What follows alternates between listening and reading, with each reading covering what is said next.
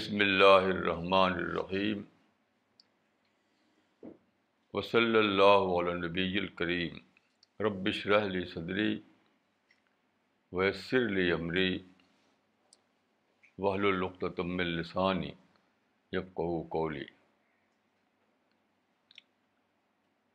آج کا ٹاپک ہے قرآن دا بک آف گاڈ. قرآن اللہ کی کتاب.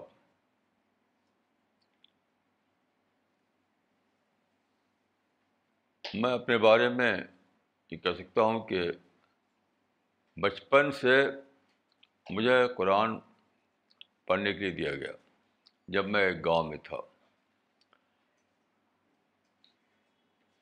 اس زمانے میں ایک نسخہ آیا کرتا تھا جو کہتے تھے نظامی قرآن، تو وہ ہم پڑھتے تھے. لیکن اس وقت عربی زبان مجھے نہیں آتی تھی تو بے سمجھے مجھے پڑھتا تھا. پھر میں ایک مدرسے میں میری تعلیم ہوئی جہاں سب زیادہ دھوم اس بات کی تھی قرآن میں نظم ہے، آرڈر ہے.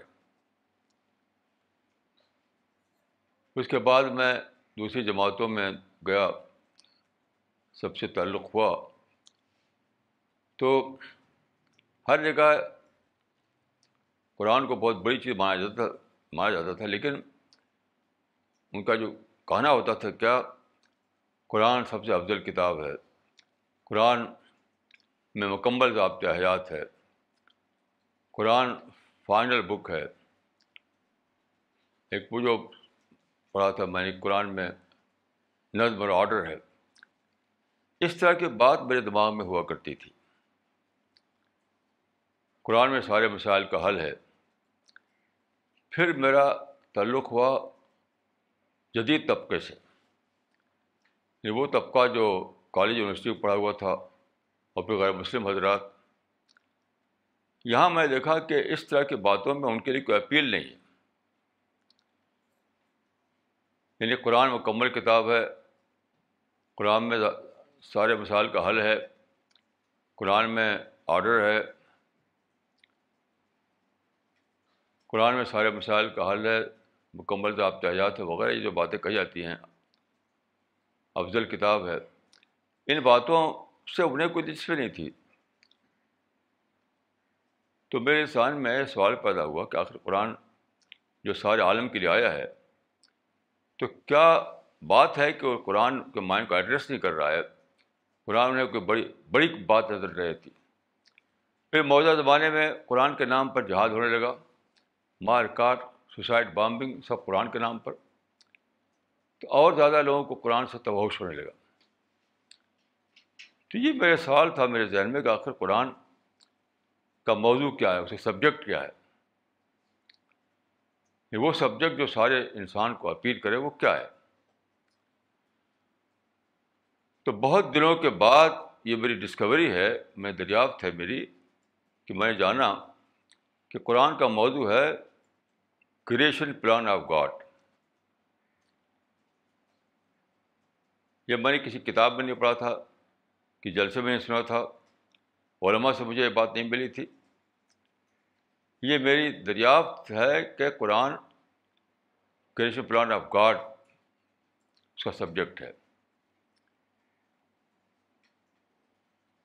تب جا کر کے خود مجھے اطمینان ہوا، اور جس سے میں کہتا تھا اس کے بعد ہر آدمی مطمئن ہو جاتا.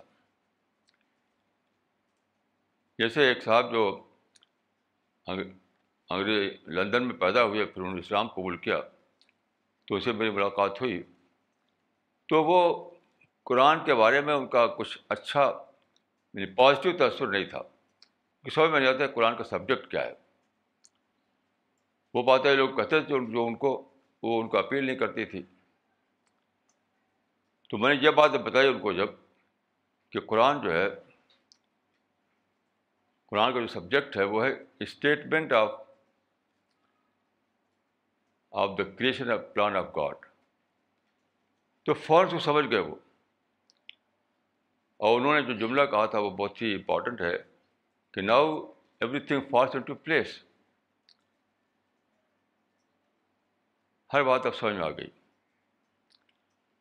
تو بہت دنوں کے بعد یہ بات دریافت ہوئی کہ قرآن کا سبجیکٹ کیا ہے. یہی وجہ ہے کہ لوگ قرآن کو پڑھتے ہیں لیکن قرآن کی عظمت لوگوں کے دماغوں میں نہیں بیٹھتی. تو بہرحال قرآن کا جو موضوع ہے وہ ہے بتانا انسان کو کہ خدا نے انسان کو کیوں بنایا, یہ دنیا کیا ہے, پری ڈیتھ پیریڈ کیا ہے, پوسٹ ڈیتھ پیریڈ کیا ہے. اور سب سے بڑا مسئلہ جو حل ہوا ہے اس کو جاننے کے بعد وہ یہ ہے کہ سارے فلاسفر, سارے تھنکرس, سارے لوگوں کے ذہن میں یہ سوال ہے ہزاروں سال سے کہ خدا اگر آل پاورفل ہے تو دنیا میں ایول کیوں ہے؟ وہ سمجھتے ہیں کہ آل پاور آل پاورفل ہے تو دنیا کو ایول فری ہونا چاہیے, ہر طرف خرابی ہے, ہر طرف ایول ہے. جیسے گیبن جو بہت بڑا ہسٹورین تھا تو اس نے کہا کہ history of mankind is little more than register of crimes, یہ سب کرائم ہے, وار ہے, تشدد ہے, یہ سب بھری ہوئی ہسٹری. تو کیا ہے ہسٹری؟ تو یہ ایکسپلین ہوتا ہے اس بات سے جس کو وہ لوگ ایول کہتے ہیں. اور سب سے بڑا جو سمجھتے ہیں کہ سب سے پروف ہے خدا کے نہ ہونے کا, نعوذ باللہ, وہ یہ کہ دنیا میں ایول کیوں ہے. تو کریشن پلان آف گاڈ کا جو کانسیپٹ ہے وہ اس کو ایکسپلین کرتا ہے. ایول نہیں ہے, یہ ہے مس یوز آف فریڈم کا فنامنا. ایول نہیں ہے وہ. اللہ تعالیٰ نے انسان کو دنیا میں رکھا ٹیسٹ کے لیے, ٹیسٹ کے لیے تو فریڈم بھی دیا, اس کو آزادی بھی دیا, آزادی دیا تو اس کو مس یوز کرنا بھی اس کو حق ہے. تو جس چیز کو ایول کہتے ہیں یہ لوگ, وہ حقیقت میں کیا ہے؟ وہ ہے مس یوز آف فریڈم کا فنامنا. اس سے وہ چیز ایکسپلین ہوتی ہے. تو بہرحال یہ باتیں جب مجھے سمجھ میں آئیں تب جا کر خود مجھے اطمینان ہوا. پھر میں جہاں جہاں میں گیا, جن لوگوں سے ملا, جس سے بھی یہ بات میں نے کہی کہ قرآن کا سبجیکٹ جو ہے وہ کریشن پلان آف گاڈ کو بتانا ہے, تو ہر ایک نے اس کو مانا کہ اس سے ہر چیز ایکسپلین ہوتی ہے. کچھ لوگ ہوتے ہیں جو بہت ہی سرکش قسم کو وہ نہیں مانتے, تو ان کو آپ اگنور کیجیے. اب اللہ کے فضل سے دیکھیے ہمارے مشن میں قرآن ہی ہمارے مشن کی علامت بن گیا ہے. بہت عجیب بات ہے, بہت عجیب بات ہے کہ ہمارا مشن جو ہے اس کی علامت قرآن بن گیا ہے.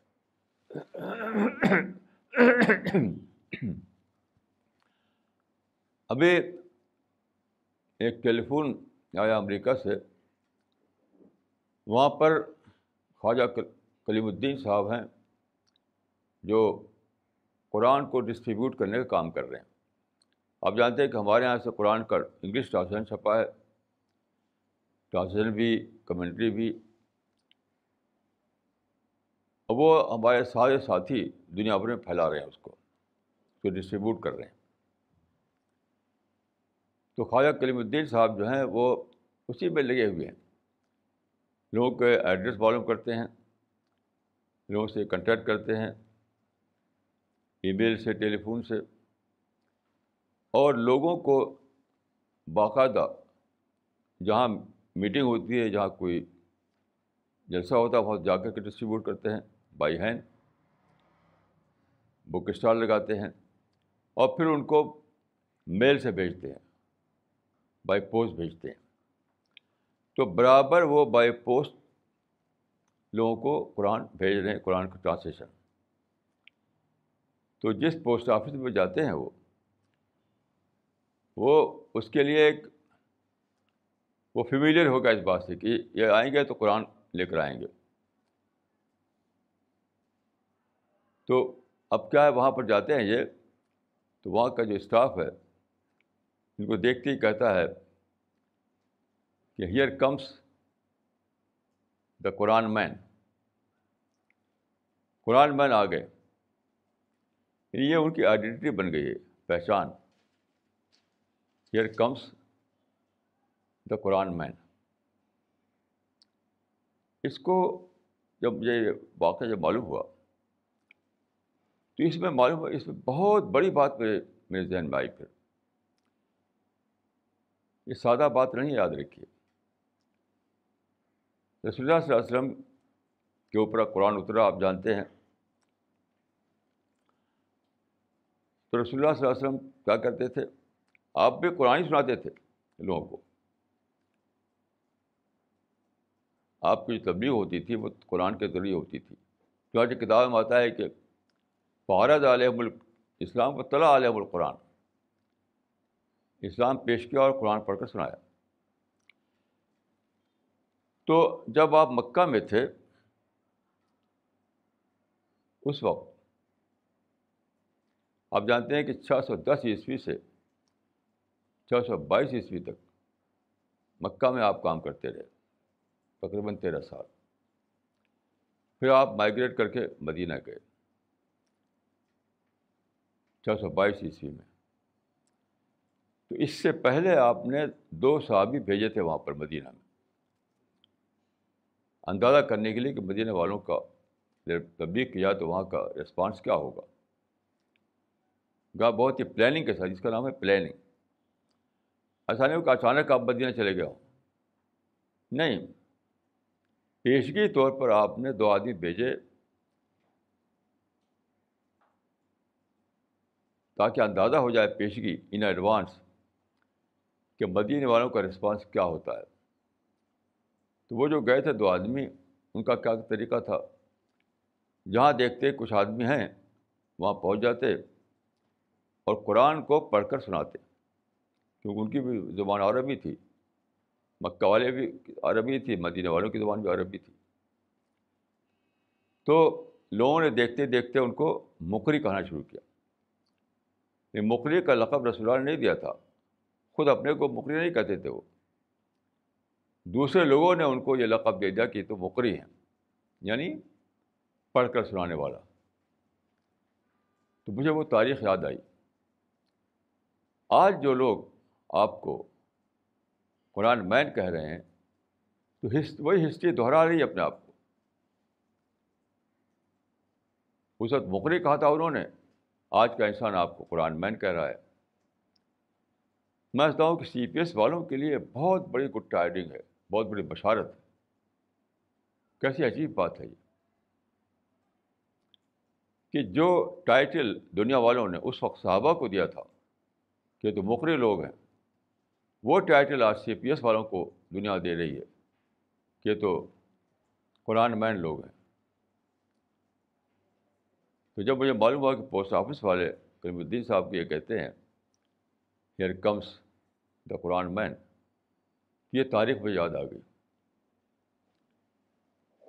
یہ معمولی بات نہیں ہے.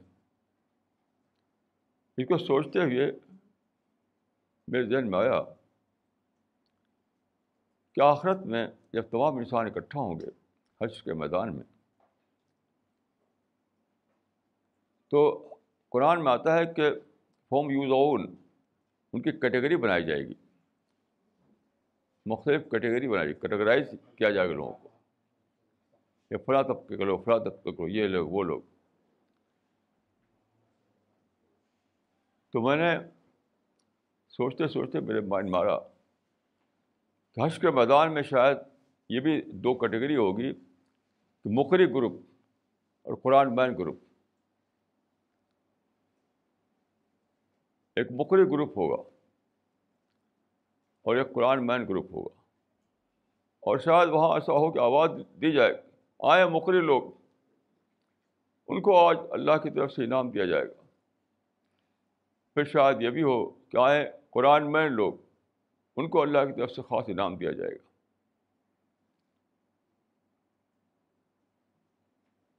تو یہ سادہ بات نہیں ہے, بہت بڑی بات ہے. بہت بڑی بات ہے. پھر اس پر سوچتے ہوئے اس موضوع پر سوچتے ہوئے مجھے ایک بات سمجھ میں آئی, وہ میں آپ سامنے عرض کرنا چاہتا ہوں. اگر آپ ہزار برس میں جو لٹریچر تیار ہوا ہے قرآن پر اور اسلام پر, اس کو مطالعہ کریں آپ تو ایک عجیب بات سامنے آتی ہے کہ قرآن کا کہ جو غوامض تھے, جو عمیق معنی تھے, وہی اوجھل رہ گئے. بہت عجیب بات ہے یہ. میں تو خود مدتوں پریشان رہا, کتابیں پڑھتا تھا, مجھے اطمینان نہیں ہوتا تھا کیونکہ جو گہرے معنی ہیں قرآن کے وہ ملتے نہیں ان کتابوں میں. حتیٰ کہ ایک ہندوؤں میں ایک فرقہ ہے, ان کی کتاب ہے ہولی بک, ان کی جو قلزم شریف کہتے ہیں اس کو, وہ چھوٹا سا فرقہ ہے, اس کو کہتے ہیں پرنامی فرقہ.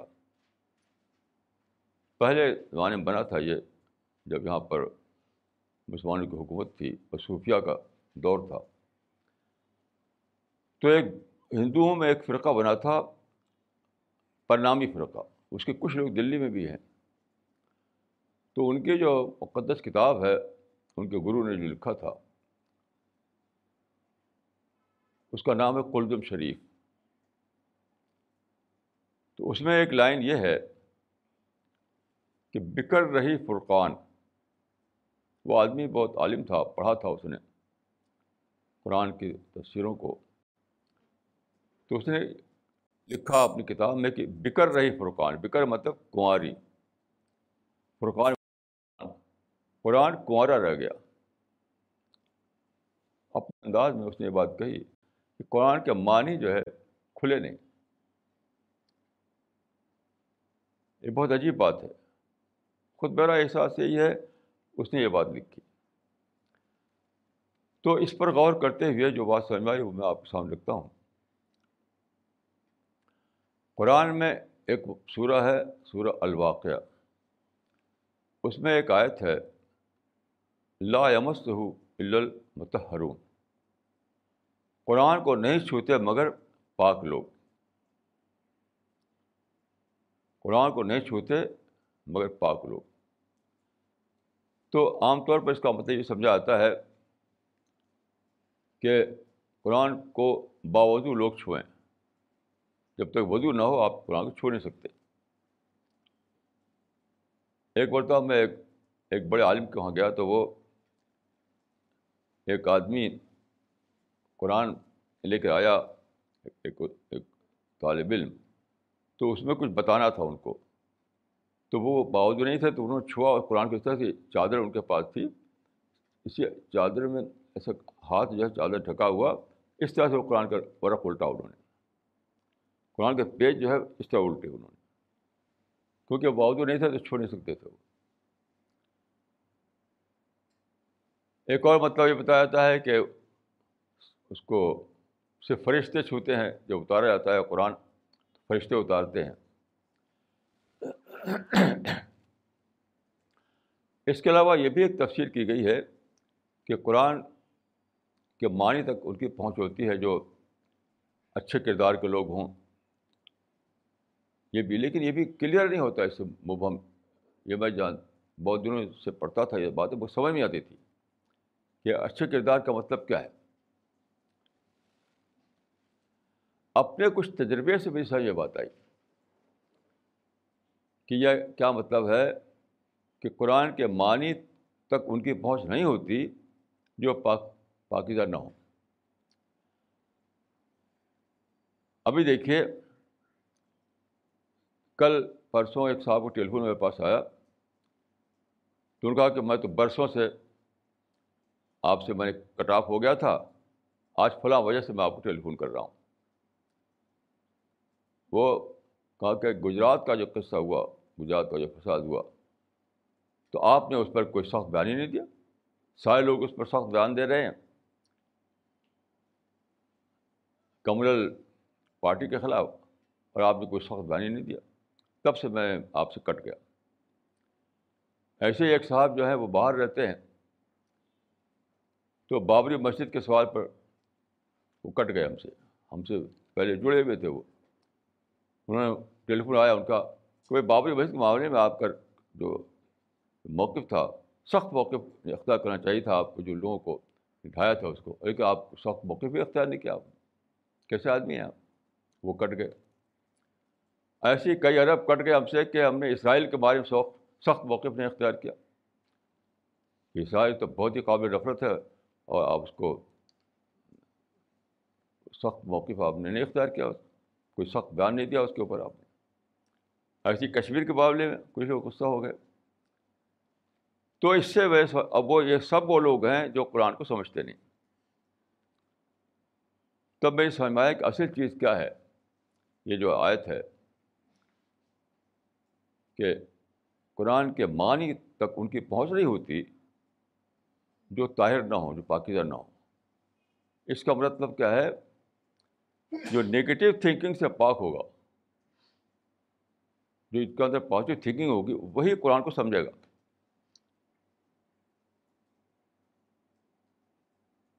آپ کا دل جب تک نفرت سے خالی نہ ہو, قرآن کو آپ سمجھ سکتے ہیں آپ. وجہ کیا ہے؟ قرآن کا جو آتھر ہے وہ اللہ تعالیٰ ہے. قرآن کی نظر میں سارے انسان برابر ہیں. الخلق آیال اللہ. قرآن قرآن کا آتھر کسی نفرت نہیں کرتا. الخلق آیال اللہ, فیملی یعنی پوری مینکائن اللہ کی فیملی ہے.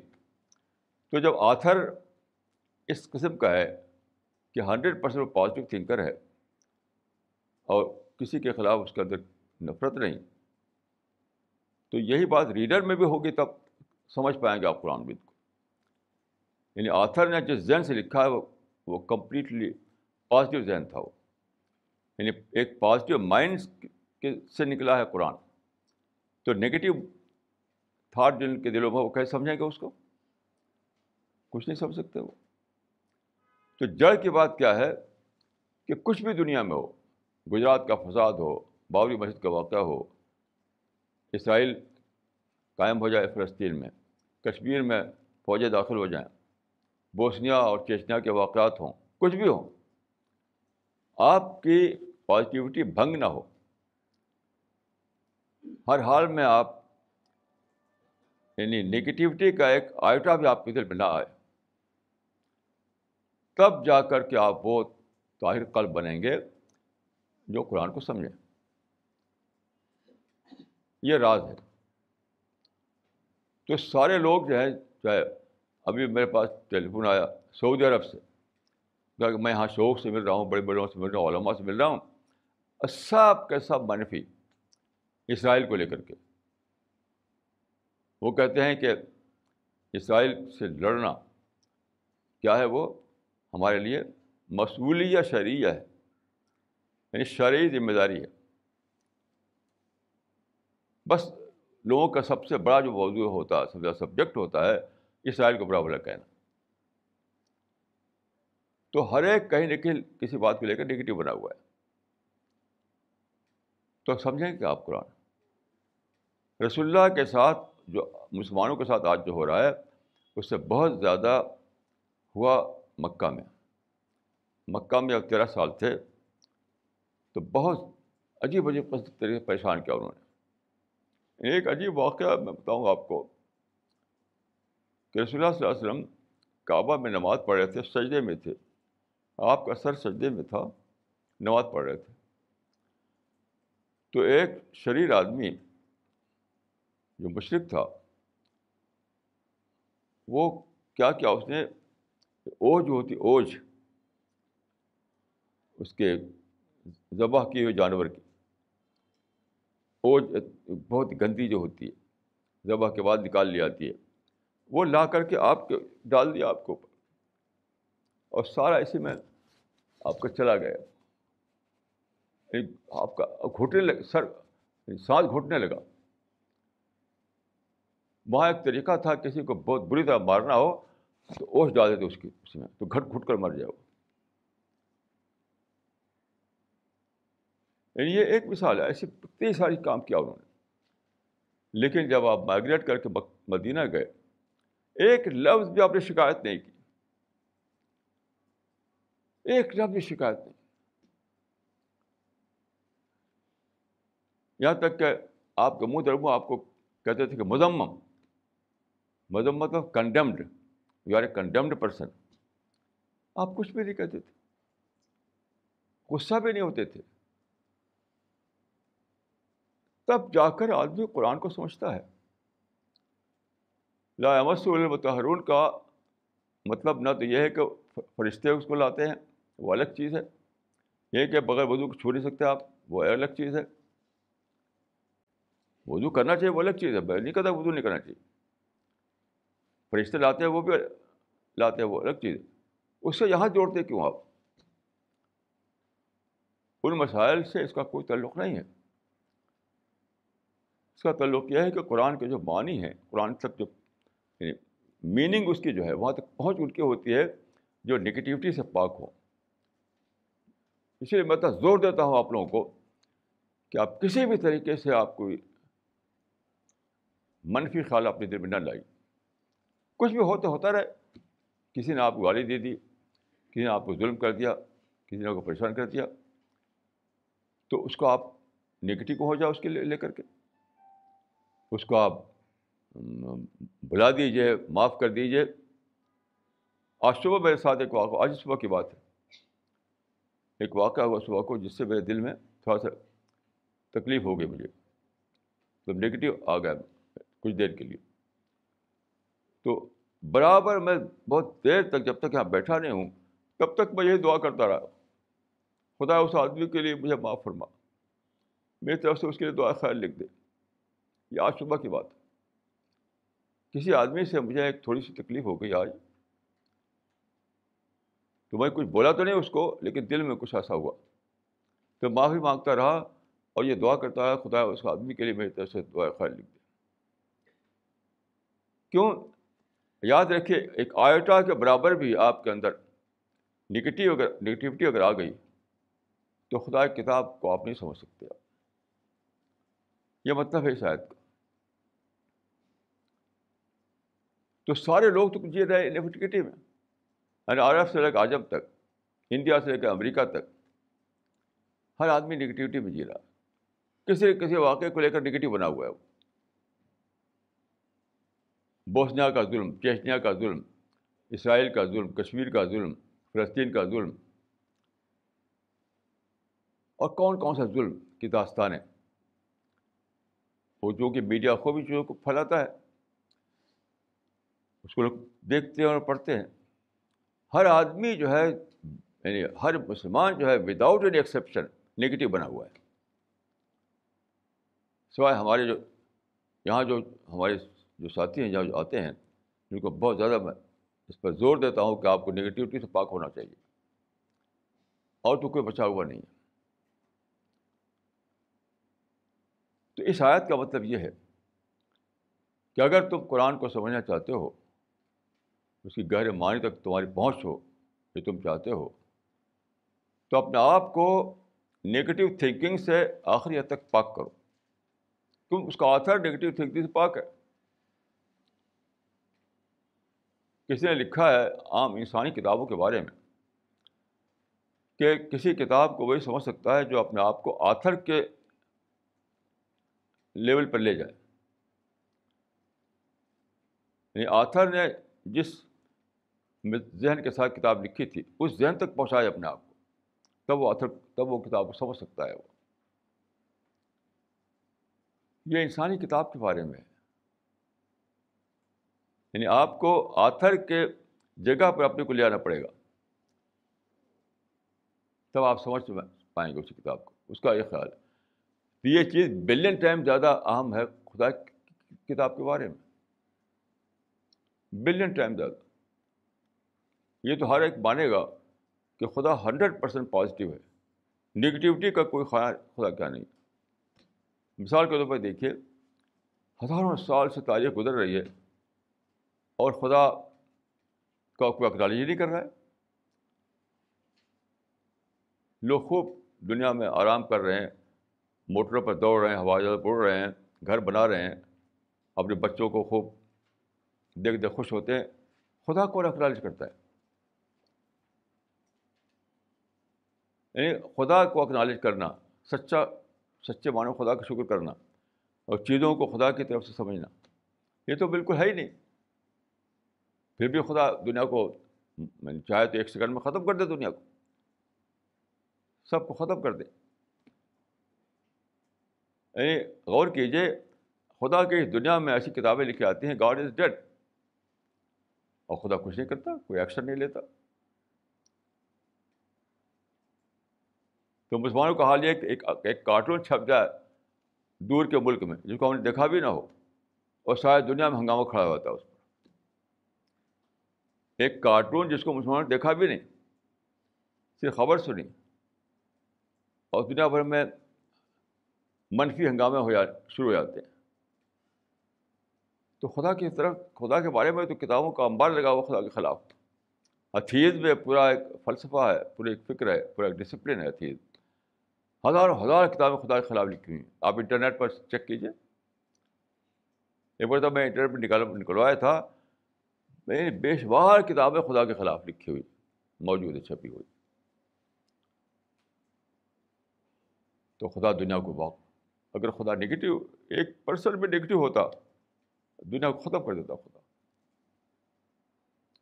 لیکن خدا کچھ خدا کچھ بھی نہیں. تم جو صاحب بولو, جو چاہے سوچو. تو جب آتھر جو ہے آخری حد تک پازیٹیو ہے تو ریڈر کو بھی آخری حد تک پازیٹیو بننا پڑے گا, ورنہ کیا ہوگا وہ سمجھے گا نہیں. مثال کے طور پر دیکھیے, میں مثال دیتا ہوں آپ کو. قرآن میں ایک بہت ہی کھلی ہوئی آیت ہے جس میں دو اور دو چار کی طرح اس کا مطلب واضح ہے. وما اصابکم من مصیبۃ فبما کسبت ایدیکم. اس کا ٹرانسلیشن یہ ہے کہ جو مصیبت بھی, جو کوئی مصیبت بھی تم پر پڑتی ہے وہ تمہارے اپنے کیے کا نتیجہ ہوتی ہے. اس میں دو دو چار کی طرح یہ بات ہے کہ کچھ بھی جو مصیبت پڑی ہو آپ کو تو اس کا سبب اپنے اندر ڈھونڈیں. وما اصابکم من مصیبۃ فبما کسبت ایدیکم. جو مصیبت بھی تم پر آئے گی وہ تمہارے اپنے خود اپنے کیے کی وجہ سے آئے گی. اس کا اپنے اپنے اندر اس کا ریزن تلاش کرو, باہر مت تلاش کرو. ایسی قرآن میں آیت ہے کہ انتم الاعلون ان کنتم مؤمنین. تم بھی تم ہی کامیاب رہو اگر تم مومن ہو, اگر تم سچے بلیور ہو. ایسی قرآن مجید میں آیت ہے کہ لا يجعل اللہ للکافرین علی المؤمنین سبیلا. اللہ منکرین کو مومنین پر کبھی بھی غالب نہیں ہونے دے گا. یہ سب کھلی کھلی آیتیں ہیں, لیکن کسی سمجھ کچھ نہیں آتا. جب آپ شکایتیں کرتے ہیں دوسروں کے خلاف تو اس کے معنی ہے کہ آپ ان باتوں کو سمجھے نہیں, ان آیتوں کو. شکایت اپنے خلاف کیجیے, اپنے اندر ڈھونڈیے اس کا سبب اس آیت کے مطابق. تو سارے کے سارے لوگ جو ہے قرآن کے معنی سے بے خبر ہیں. کیوں؟ نگیٹیوٹی میں جی رہے ہیں, وہ نگیٹیوٹی میں جی رہے ہیں. میری ملاقات ایک صاحب سے ہوئی جو اسرائیل کے معاملے بہت ہی طوفانی بنے ہوئے تھے. تو میں نے کہا کہ اسرائیل کے لیے تو قرآن میں واضح طور پر ریفرنس موجود ہے کہ ادخل الارض المقدسہ التی کتب اللہ لکم. دوگا فلسطین یہودیوں کے لیے مکتوب بلد ہے, یعنی اسائنڈ لینڈ ہے. اچھا آپ کے لیے کیا ہے, مسلمانوں کے لیے کیا ہے؟ ایک بھی کوئی آیت ایسی نہیں بتا سکتے آپ کے فلسطین مسلمانوں کو دے دیا گیا ہے, یعنی اس آیت کے مطابق فلسطین یہودیوں کو دے دیا گیا ہے. تو ان کا حق تو ثابت ہے, صرف بائبل میں نہیں قرآن میں ثابت ہے. بائبل میں ہے کہ پرامسڈ لینڈ ہے یہودیوں کے لیے, قرآن میں ہے کہ اسائنڈ لینڈ ہے یہودیوں کے لیے, یعنی اسرائیل کے لیے. اسرائیل کہتے ہیں, دیکھیے حضرت ابراہیم کے بیٹے تھے اسحاق, اسحاق کے بیٹے تھے یعقوب.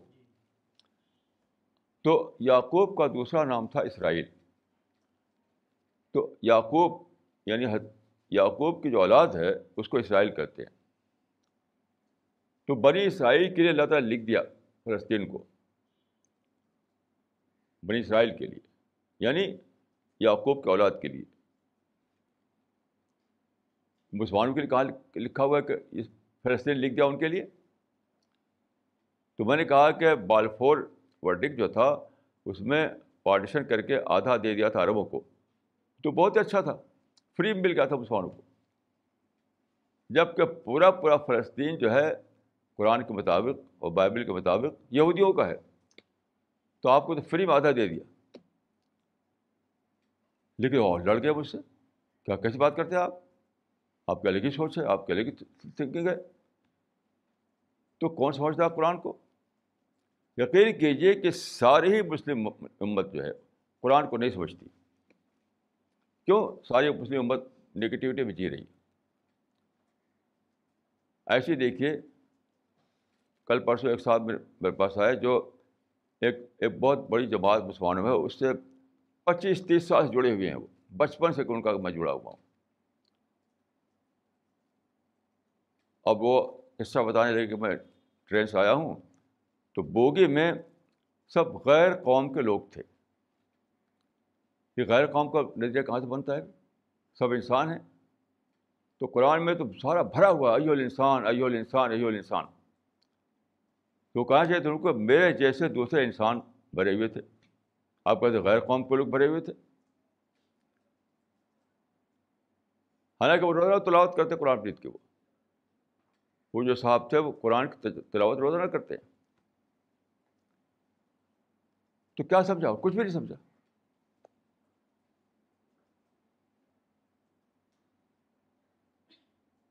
یہ پہلے ہی جو اتری تھی سورہ اسی میں اقرا بسم ربک الذی خلق خلق الانسان من علق, انسان, اور سارے قرآن میں انسان کی جمع ہوتی ہے ناس, الناس. تو الناس بھی ہے انسان بھی ہے, بھرا ہوا ہے قرآن. تو دوسرے جو تھے وہ بھی انسان تھے, وہ غیر قوم نہیں تھے. وہ کیوں؟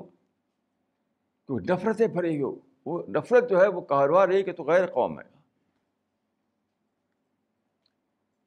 تو خلاصہ یہ ہے کہ اس آیت کو کا صحیح مفہوم یہ ہے کہ قرآن کا جو میننگ ہے اس کی ڈیپ میننگ, اس تک پہنچ صرف وہ لوگوں کی ہوتی ہے ان کے دل نفرتوں سے پاک ہو, نگیٹیوٹی سے پاک ہو. یعنی تخلقوا باخلاق اللہ, یعنی کا معاملہ ہو ان کا, یعنی اللہ چونکہ پازیٹیو تھنکنگ والا ہستی ہے, آپ بھی پازیٹیو تھنکنگ والے انسان بنے ہوئے ہوں, تب آپ کے اس کے ویو لینتھ ایک ہوگی. کل کلو یا ولو علی شاکلتی وربکم اعلم بمن ھو اہدی سبیلا, یعنی جس انسان کا ویو لینتھ وہ ہو جو قرآن کا ویو لینتھ جو, جو جو آتھر کا ہے. یہ قرآن کا آتھر کا اور آپ کا ویو لینتھ جب ایک ہو جائے تب آپ قرآن کو سمجھیں گے.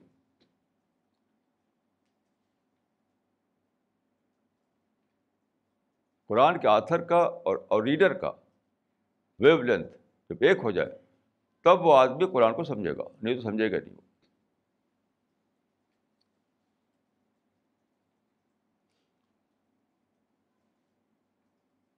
ایسے ایک صاحب سے بات ہو رہی تھی, بہت دھم تھے وہ کہ ظلم ہو رہا ہے ہمارے خلاف, ہمارے خلاف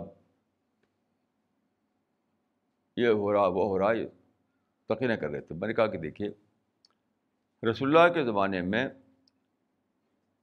کئی واقعات ہوئے جس میں کہ لوگوں نے ظلم کیا.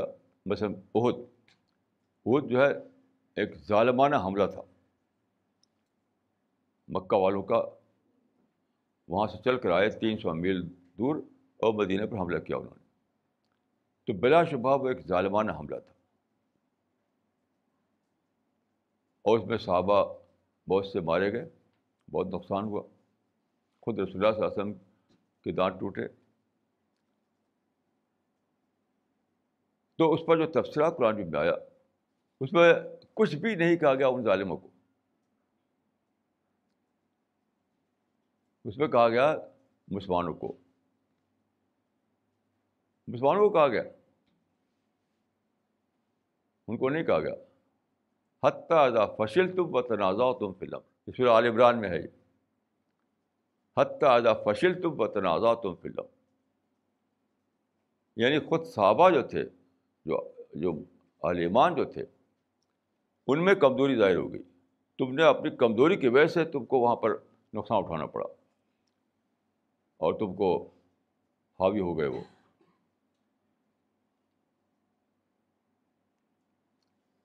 ان کو کچھ نہیں کہا گیا. تو میں نے جب یہ کہا تو وہ غصہ ہو گئے کہ آپ عجیب وہی سوچ ہے آپ کی، ان ظالموں کو آپ جسٹیفائی کر رہے ہیں.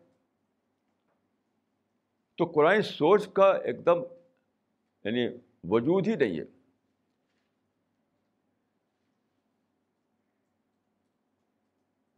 قرآن سوچ کا وجود ہی نہیں ہے.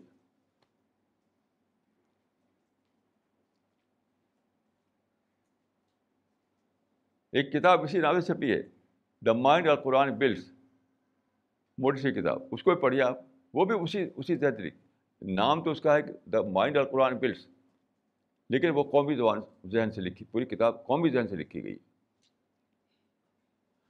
تو خلاصہ میرے سمجھ میں آیا ہے بہت دنوں کے تجربے کے بعد کہ جڑ کے بات کیا ہے. جڑ کی بات یہ ہے کہ آپ کے اندر نگیٹو تھنکنگ بالکل ہی نہ ہو. اس کی آخری مثال دیکھیے، یہ ہے حدیث میں کہ پیغمبر کو لوگوں نے پتھر مارے اور خون بہنے لگا. اس وقت پیغمبر کی زبان سے نکل گیا کہ وہ قوم کیسے فلاح پائے گی جو اپنے پیغمبر کو خون آلود کرے، جو اپنے پیغمبر کو پتھر مار مار کر لو لوہان کرے. اس وقت فرشتہ آیا کہ آپ کو یہ کہانی حق نہیں ہے. آپ یہ کہیے، اپنی زبان بدلیے. اس وقت پیغمبر نے کہا اللہم اہد قومی فانہم لا یعلمون. یعنی پیغمبر کے منہ سے، چہرے سے خون بہ رہا ہے، لیکن زبان سے کیا نکل رہا ہے؟ اے اللہ، ان لوگوں کو معاف کر دے، وہ جانتے نہیں کہ وہ کیا کر رہے ہیں. یہ آخری سطح ہے یہ پازیٹیوٹی کی، یہ پازیٹیوٹی کی آخری سطح ہے. دیکھیے قرآن بلا شبہ سب سے زیادہ بڑی چیز ہمیں آئے، سب اسٹ جو ہے ہمارا سب سے قرآن ہے. اس کا میں ایک واقعہ، مجھے شاید میں اس سے پہلی واقعہ بتایا ہو، پھر میں اس کو دہراتا ہوں کہ وہ میری آنکھوں کے سامنے واقعہ ہے، نائنٹین سیونٹی سکس کا، انیس سو چھہتر کا واقعہ. تو طرابلس میں ایک مسلم کرسچن ڈائلاگ ہوا تھا جس میں کافی لوگ آئے تھے، کرسچن کی طرف سے اور علماء کی طرف سے بھی. میں بھی اس میں شریک تھا. تو وہ ڈائلاگ چلا ایک ہفتے تک اور کوئی بات طے نہیں ہوئی. دونوں طرف سے سارا زور جس پر تھا وہ اختلافات پر تھا. وہ چاہتے ہیں کہ تم یہ مانو، وہ چاہتے ہیں ہم یہ مانو.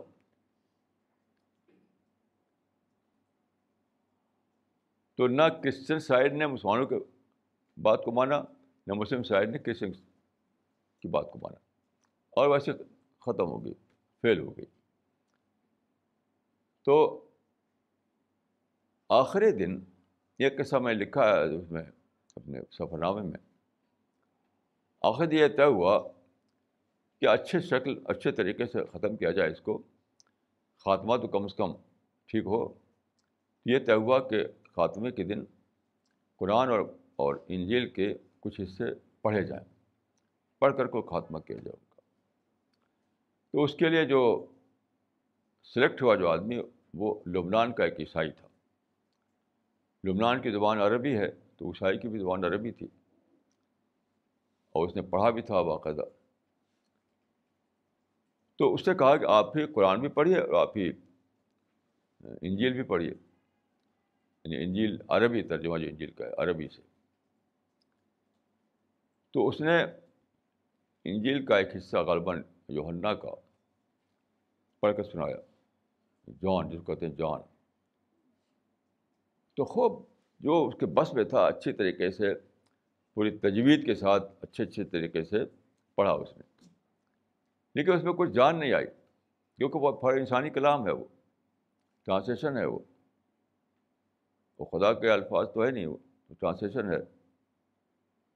اچھا اس کے بعد اسی کرسچن نے قرآن کا ایک حصہ پڑھ کر سنایا تو ایک عجیب منظر تھا وہاں پر. سب لوگ بالکل جیسے کہ بیبلڈر جھکا غریب کرتے ہیں, ششدر رہ گئے. اب وہ اس کو بھی اس نے قرات کے ساتھ پڑھا تھا, تجوید کے ساتھ, اس کو بھی اس نے اسی طریقے سے تجوید ساتھ پڑھا. تو قرآن کے جو الفاظ تھے وہ اس میں جو شکو تھا, ایک اس وقت ایک آدمی نے کہا تھا ایک کہ قرآن میں ساؤنڈ آٹھ پار اسنا ہے. اب تو بھی یاد ہے کہ ساؤنڈ قرآن میں ساؤنڈ آرٹ پار ایکسلنس ہے. تو یہ اس حد تک مانا اس نے. تو بہر اس کی آواز جو تھی گونجی, جو پورا حال میں بہت بڑا حال تھا وہ. تو ایک منظر اس وقت میں یہ مجھے ایسا لگا کہ وہ وہ آیت دہرا رہی ہے اپنے آپ کو. حضرت موسیٰ کے زمانے میں جو جادوگروں نے اپنے کوئی لاٹھی اور رسی پھینکی تھی میدان میں, تو وہ لگتی تھی کہ سانپ چل رہے ہیں, سانپ بن کر کے رینگنے لگی چیزیں. اس وقت اللہ تعالیٰ نے موسیٰ سے کہا کہ تو اپنا آسا ڈالو.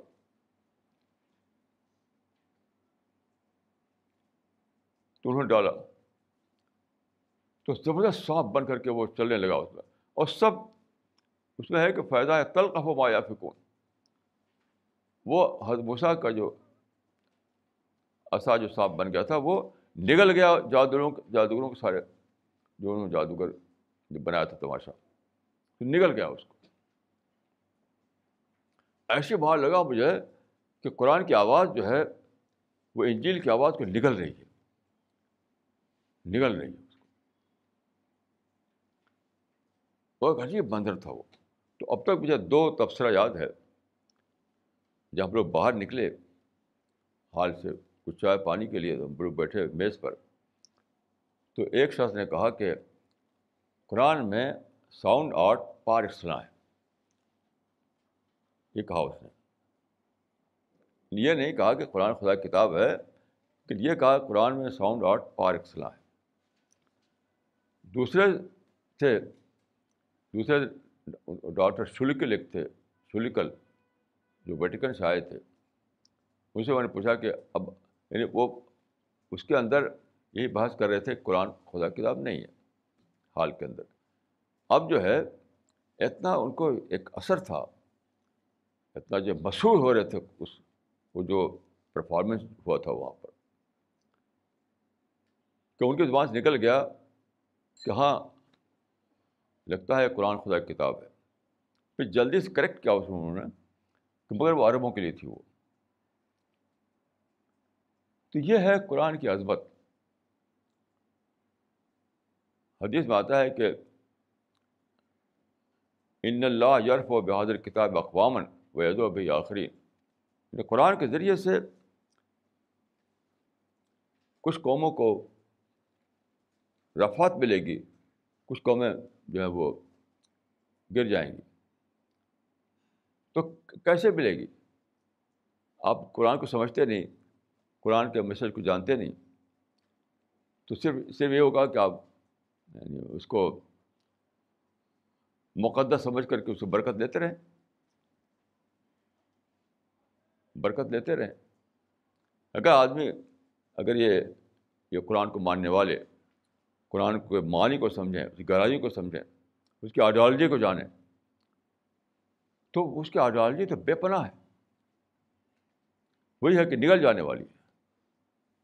اس کی آئیڈیالوجی جو ہے وہ جادوؤں کے سارے شعبوں کو نگل جانے والی ہے. لیکن جب خود قرآن کے ماننے والے اس کو سے بےخبر ہو تو کیا ہوگا؟ کچھ بھی نہیں ہوگا.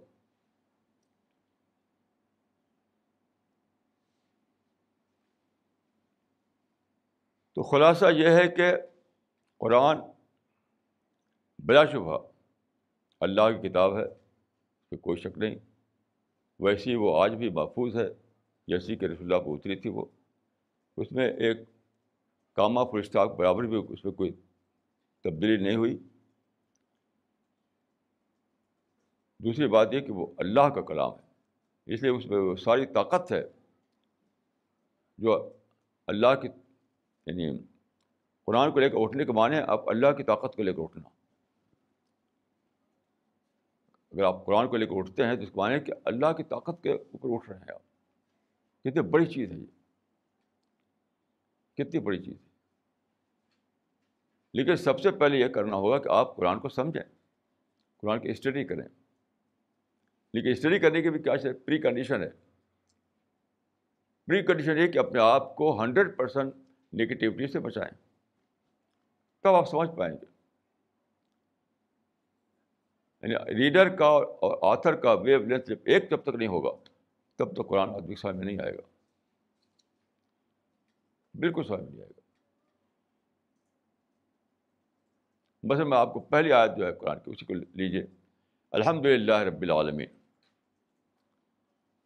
یہ جو آیت ہے, حمد کے معنی ہیں شکر, اعتراف, تعریف, یہ ساری باتیں اس کے اندر موجود ہیں. یعنی یہ اللہ کا بہت بڑا اعتراف, خدا ہے تو ہی قابل حمد ہے, تو ہی قابل عظمت ہے, تو ہی سب کچھ ہے, تو ہی قابل تعریف ہے. یعنی سینہ بھر جانا چاہیے اللہ کے گلوری کے احساس سے. لیکن کیا ہوتا ہے, کسی کسی کا سینہ بھرتا نہیں. کوئی مسلمان پوچھے آپ ساری دلی میں, ایک بھی مسلمان کے کیا الحمدللہ رب العالمین پڑھ کر کے تمہارا سینہ اللہ کے اعتراف سے سمندروں کو سمندر کا جہاں شکر آ گیا تمہارے دل میں, اوشانک اکنالجمنٹ آ گیا تمہارے دل میں, کچھ نہیں. کیوں سب جی رہے نگیٹیوٹی میں. جب آپ کے دل میں یہ بھرا ہوا کہ یہ ظلم, وہ سازش, یہ کنسپریسی, یہ اٹراسٹی, یہ یہ سب بھرا ہوا ہے کہ آپ کے حقوق چھینے جا رہے ہیں, آپ کو محاصرے میں لے رکھا لوگوں نے, ہم سیج میں, سارے مسلمان کہتے ہیں ہم سیج میں. جب آپ مسلمانوں کا یہ مزاج ہو تو الحمدللہ رب العالمین پڑھ کر کے آپ کو سمندر شکر کہاں سے ابلے گا, کہاں سے ابلے گا. الحمدللہ رب الحمدللہ رب العالمین پڑھ کر کے آپ کو ادھر سمندر جیسا شکر ابلنا چاہیے. نہیں ابلتا, پڑھ لیتے ہیں خالی, قرآن میں پڑھتے ہیں, روزہ نمازوں میں پڑھتے ہیں. ٹھیک ہے, آپ کسی ایک بھی مسلمان کو مجھے ملا دیجیے دلی میں, ایک مسلمان ملا دیجیے پوری دلی میں جو یہ کہے کہ جب میں الحمدللہ رب العالمین پڑھتا ہوں تو میں تو شکر کا سمندر موجود ہو جاتا ہے میرے سینے میں, مجھے اس کو ملا دیجیے ایسے مسلمان کو. یہ یہ صرف جملہ بول دے وہ کہ جب میں کہتا ہوں الحمدللہ رب العالمین تو میرے سینے میں شکر کا سمندر موجود ہو جاتا ہے, شکر کا طوفان آ جاتا ہے. صرف یہ جملہ بول دے وہ عثمان مجھے ملا دیجیے عثمان کو. وجہ کیا ہے, وجہ کیا ہے کہ لوگوں کی نگیٹیوٹی, نگیٹیو تھنکنگ سے لوگوں کے دماغ بھرے ہوئے ہیں, تو ان کا اور آتھر کا ویو لینتھ دو ہو گیا ہے, ایک نہیں ہے. تو کچھ سمجھ میں نہیں آتے ان کے, ان کا خدا سے کانٹیکٹ ہی نہیں ہوتا ان کا.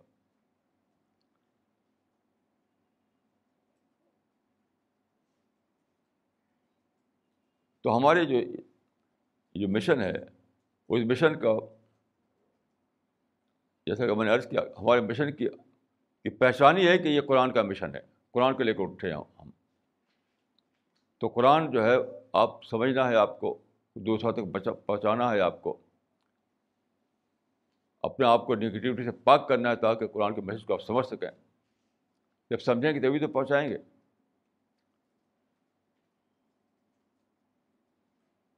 تو اس مشن کا جو جو پہچان ہے وہ ہے قرآن.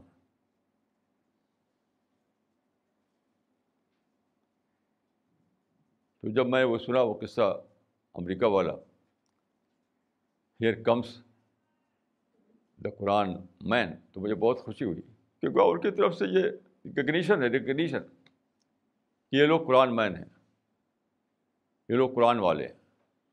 جسے ان کو کہا جاتا کہ بھائی یہ تو مقری ہے. ایسے آپ کو اگر کہا جائے کہ یہ قرآن مین ہے تو مجھے میں سمجھوں گا کہ یہ اللہ کی طرف سے انسانوں کو دل میں ڈالا گیا کہ اس کا اعتراف کرو، اس حقیقت کا اعتراف کرو.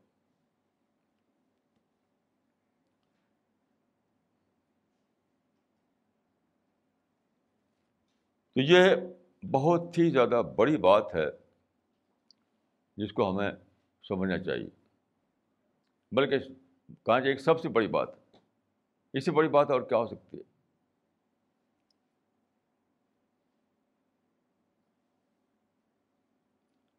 آج ساری دنیا جو ہے اب ابھی حال میں آج ساری دنیا جی رہی کس میں، ایک ایک, ایک بہت بڑے سوال میں جی رہی. وہ سوال کیا ہے کہ وہ دیکھ رہے ہیں کہ دنیا میں لائف سپورٹ سسٹم جو ہے تباہ ہو رہا ہے، زمین پر جو زندگی کی جو چیزیں تھیں وہ سب ختم ہو رہی ہیں، پانی پلوٹ ہو گیا ہے، ہوا پلوٹ ہو گئی ہے، کاربن ایمیشن بہت بڑھتا چلا جا رہا ہے.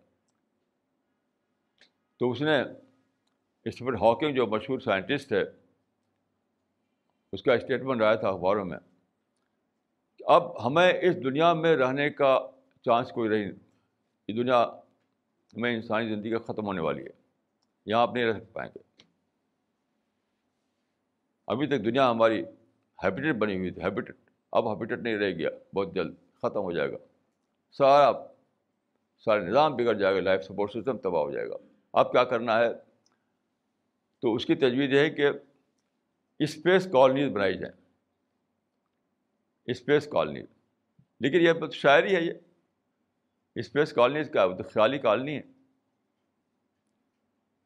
اسپیس میں اگر آپ ایک راکٹ لے جائیں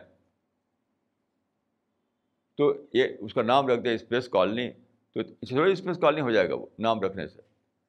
وہاں پانی ہونا چاہیے، وہاں لائف سپورٹ سسٹم ہونا چاہیے، وہاں ہوا ہونا چاہیے، بے شمار چیزیں ہونی چاہیے جو جو جس کے بغیر انسان زندہ نہیں رہ سکتا ہے. ایسے تھوڑی کہ آپ ایک اسٹرکچر بنائیں، اسٹرکچر پہ لکھ دیں اسپیس کالونی، اس کو اڑا دیں اوپر اور اس کے بعد آپ جا کے وہاں رہنے لگیں. کیسے رہیں گے؟ تو یہ تو خیالی بات ہے. تو یہ باتیں بہت زیادہ سوچنے کی ہیں. اب تو خبریں جو آ رہی ہیں کہ اگلے بیس سال میں زمین کا نظام بہت زیادہ بگڑ جائے گا. جو برف جمی ہوئی ہے آرکٹک میں، برف کے پہاڑ ہیں، وہ سب بہت تیز سے پگھل رہے ہیں، اور ان کا جب پگھل جائیں گے تو اس میں کاربن ڈائی آکسائڈ اس میں بہت بڑی مقدار محفوظ ہے، وہ سب اوپن ہو جائے گی، ریلیز ہو جائے گی، ریلیز ہوا میں پہنچ جائے گی. تو ایک طرف سمندروں کے لیول بہت اونچا ہو جائے گا، دوسری طرف پولوشن یعنی بہت بڑھ جائے گا، کاربن بہت زیادہ بڑھ جائے گا ہوا میں، تو زندہ رہنا ممکن نہیں رہے گا. تو اب جو ہے وقت آ گیا ہے کہ آپ قرآن کو سمجھیں، قرآن کو لوگوں تک پہنچائیں. قرآن کو سمجھنا اور دوسروں تک قرآن کو پہنچانا، یہی سب سے بڑا مشن ہے اور سب سے بڑا نشانہ ہے جس پر آپ کو دوڑنا چاہیے، جس کے لیے کوئی دوسرا نشانہ ہی نہیں ہے، کوئی دوسرا کام ہی نہیں ہے. قرآن کو سمجھنا، قرآن کو سمجھنے کے لیے اپنے آپ کو پازیٹیو مائنڈ بنانا، بغیر پازیٹیو مائنڈ کے آپ قرآن کو سمجھ نہیں سکتے. اور دوسروں کو مدعو سمجھنا بجائے غیر قوم کے. کوئی ان کو سازشی سمجھتا ہے، کوئی ان کو دشمن سمجھتا ہے، یہ سب بالکل حرام سمجھیے، حرام. آپ کے سوا جو ہے وہ سب انسان ہیں، تو ان کو انسان سمجھیے، ان کو مدعو سمجھیے اور ان کو قرآن پہنچائیے. میری دعا ہے کہ اللہ تعالیٰ ہم سو ہم کو اور آپ کو اس کی توفیق عطا فرمائے. اقول قولی ھذا واستغفر اللہ لی و لکم اجمعین.